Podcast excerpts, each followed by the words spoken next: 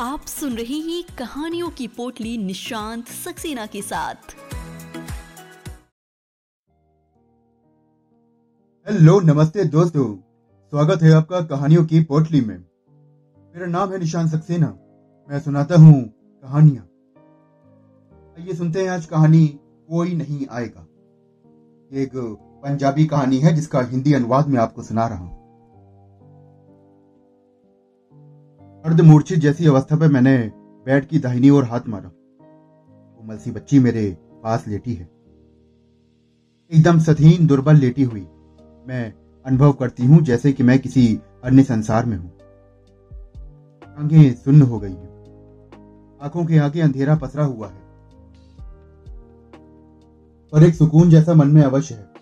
मैं हल्का हल्का अनुभव कर रही हूँ। मन पर बड़ा बोझ जैसे उतर गया हो। ये बोझ ही तो है, मन का और तन का बोझ। लड़की हुई है, पास में खड़ी नर्स ने दुखी जैसा मुँह बनाकर कहा, मुझे यह आवाज़ बहुत दूर से आती लगती है। यद्यपि नर्स मेरे पास ही खड़ी है। उसने डिस्पोजेबल सिरिंज भरकर टीका लगाया। मैं धीरे धीरे इस धरती पर उतर रही हूँ। पास में लेटी कोमल सी आकृति ने एक चीख सी लेकर अपना आगमन की सूचना दी एक क्षण को करवट बदलकर मुँह उसके ओर करती हूँ और वो मेरी छाती की ओर बढ़ जाती है। मेरी ओर तरसते भाव से देखती है। उसकी ये दृष्टि मेरे भीतर हलचल सी पैदा कर देती है। ज्वार भाटा सा मेरे मन में खड़ा होता है। नर्स का इस प्रकार मेरी ओर देखना स्वाभाविक भी है, क्योंकि उसे किसी इनाम की लालसा थी, जो संभवतः मध्यम पड़ती नज़र आ रही इस अस्पताल में सेवा करते हुए उसने अनुभव किया होगा कि पुत्र जन्म पर इनाम भी भारी मिलता है। ये शायद यही सोच रही हो नर्स ने बड़ी मुझे मन से कहा, चलो, परमात्मा को जो मंजूर था, अगली बार नहीं नर्स मैंने उसकी ओर पचास का नोट बढ़ाया। ये मेरा निश्चय था। इस बेबी को जन्म देना ही मेरा उद्देश्य था। और मैं अपने उद्देश्य में पूर्ण रूप से सफल हुई हूँ। इतना कहते ही मेरी आँखों से आँसू स्वयं ही छलक जाते हैं। ये खुशी के थे या अप्राप्ति के? शायद मेरे लिए प्राप्ति के लिए ही और उनके लिए अप्राप्ति के। इतने प्रफुल्लित से नर्सिंग होम गए थे। में जैसे ही हम दोनों के बीच एक बोझल सी दीवार खड़ी कर दी थी। सीता प्लीज़ एक बार आगे जो भी हुआ मंजूर होगा। सतीश खुशामदे कर रहा था। मुझे लगा कि जैसे सतीश ना होकर बड़ी अराजक अव्यवस्था हो। इस व्यवस्था में सतीश का कोई कसूर नहीं। माँ जी का भी कोई दोष नहीं। हम सभी तो इस व्यवस्था के गुलाम हैं। और मैं गर्भपात कराने की हामी भी बढ़ देती हूँ। पर दूसरी बार मेरी हाँ की किसी ने परवाह नहीं की तो? मेरे साथ कोई धोखा फरेब किया गया तो? धोखा फरेब तो उनको भी मिला। इस बार टेस्ट सही नहीं थे, या ऐसा ही होना था। टेस्ट के अनुसार फीमेल बेबी था, पर जब एबॉर्शन हुआ तो मेल निकला।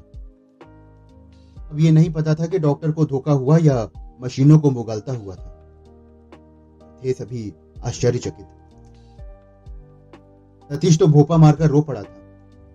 फिर भी मुझे उसका ये रोना एक नाटक से अधिक कुछ नहीं लगा। मैं क्रोध से भरी हुई थी और दो बार खून खराबा करने के कारण मेरे मन में घृणा की चिंगारी भड़क उठी थी। आखिर ये लोग एक औरत को समझते क्या है? लड़का पैदा करने की मशीन? यद्यपि सरकारी तौर से ऐसे टेस्ट बंद हैं। पर भीतर ही भीतर सब चल रहा है। कहते हैं कि वारिस चाहिए। क्या लड़की वारिस नहीं हो सकती। फिर वारिस के लिए के पास था भी क्या? मकान तक तो अपना है नहीं। एक क्लर्क के पास माल, असबाब भी कितना हो सकता है?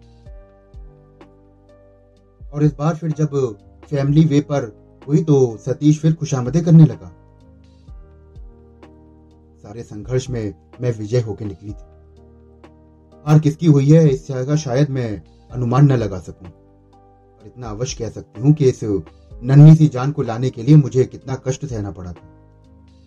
संघर्ष करना पड़ा था और लड़ाई लड़नी पड़ी थी। ये सब मुझे ही करना था। नहीं तो इसका भी वही हाल होता जो पहले वालों का हुआ था।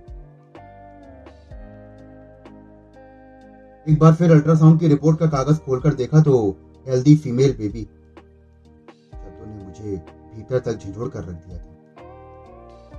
वास्तव में तो मैं ये टेस्ट करवाने के हक में ही नहीं थी। पहला बच्चा कुछ भी हो, लड़का हो या लड़की हो, इससे क्या फ़र्क पड़ता है? सतीश की माँ तो जैसे मेरे पीछे पड़ गई थी। देख बेटी, बस एक बार पोते का मुँह दिखा दे, ताकि मेरे प्राण शांति से निकल सके। जी के इन शब्दों ने मुझे टेस्ट कराने पर विवश कर दिया था। माँ जी, अपनी जगह ठीक ही तो थी। उन्होंने भी तो पाँच लड़कियों को जन्म दिया था। शायद ये उनके तल्ख तजुर्बे ही थे, जो पोते का मुँह देखने के लिए तरस रहे थे। मैंने तो कह दिया था, माँ जी, आज के युग में लड़के लड़की में कोई अंतर नहीं है। हम भी तो कभी पैदा हुई होंगी। ये दलील कोई वजनदार नहीं थी। फिर मैं भी तब तब नई नई आई थी। मैंने टेस्ट रिपोर्ट और टेस्ट करवाने के लिए हामी भी तो भर दी थी। कोर्ट में हेल्दी फीमेल बेबी की बात सुन के मुझे भी पशुपेश में डाल दिया था। मैं सोच रही थी कि कहाँ का इंसाफ है? एक जीव जो दुनिया में आने से पहले ही कत्ल कर दिया जा रहा है। मुझे अल्ट्रासाउंड की मशीन एक दैत्य जैसी लग रही थी। ऐसा बिल्कुल नहीं होने दूँगी। हर बान खून खराबा। मैं तो मेरे स्वास्थ्य का भी ख्याल नहीं हाँ, यही तो कहा था मैंने सतीश से। और उसने सीता एक बार लड़का हो जाए तो फिर मैं तुमसे कभी कुछ नहीं कहूँगा। बस इस बार अग्नि परीक्षा समझ लो। मेरे समझ में नहीं आता कि बार बार अग्नि परीक्षा औरत को ही क्यों देनी पड़ती है। भी तो मेरे साथ धोखा हुआ था। क्या ये मेरा निर्णय नहीं था? मुझे याद है उसके वो शब्द आज भी। ठीक है यदि तुम्हारा निर्णय है तो ये मेरा भी निर्णय है।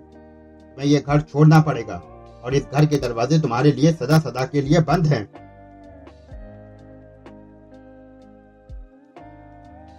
मैं डॉक्टर आई। ओ वाओ कितना स्मार्ट बेबी है। आज मुझे ये नर्सिंग होम से डिस्चार्ज होना है। अपना छोटा मोटा सारा सामान बटोर लिया मेडिकल बल अदा करके मैं निश्चित हो गई। एक अपनी ही तरह की संतुष्टि मैं अनुभव कर रही हूँ। मुझे लगता है कि जैसे मैंने लड़की को जन्म देकर एक बहुत बड़ी लड़ाई जीत ली। मैं एकदम से खींच पड़ती हूँ। मुझे जाते देखकर वो पूछ बैठती है क्या बात है?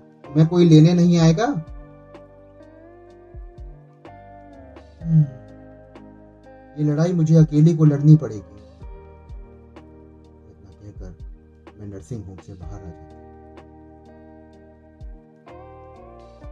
तो दोस्तों, अभी आप सुन रहे थे मेरे साथ कहानी कोई नहीं आएगा।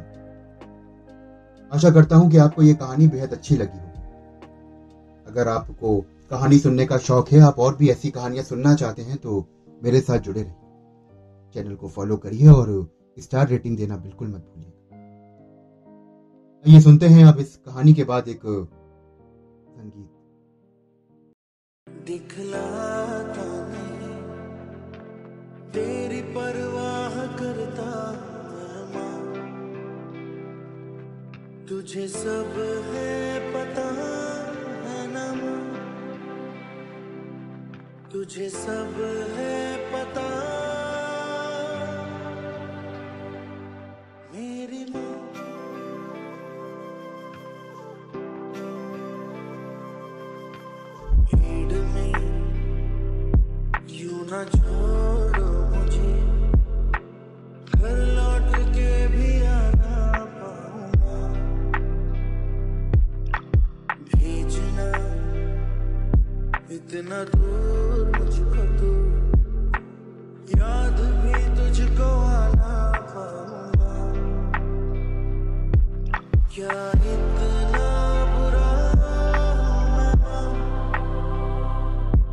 Johnny.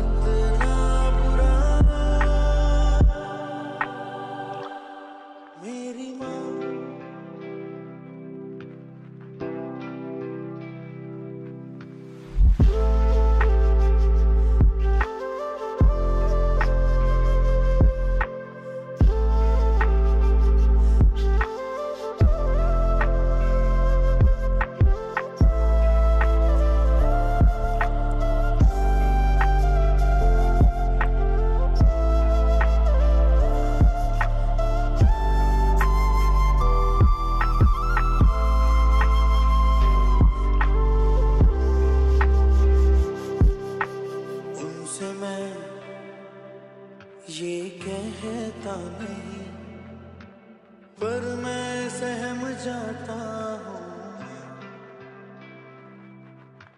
चेहरे पे आने देता नहीं, दिल ही दिल में घबराता हूँ। तुझे सब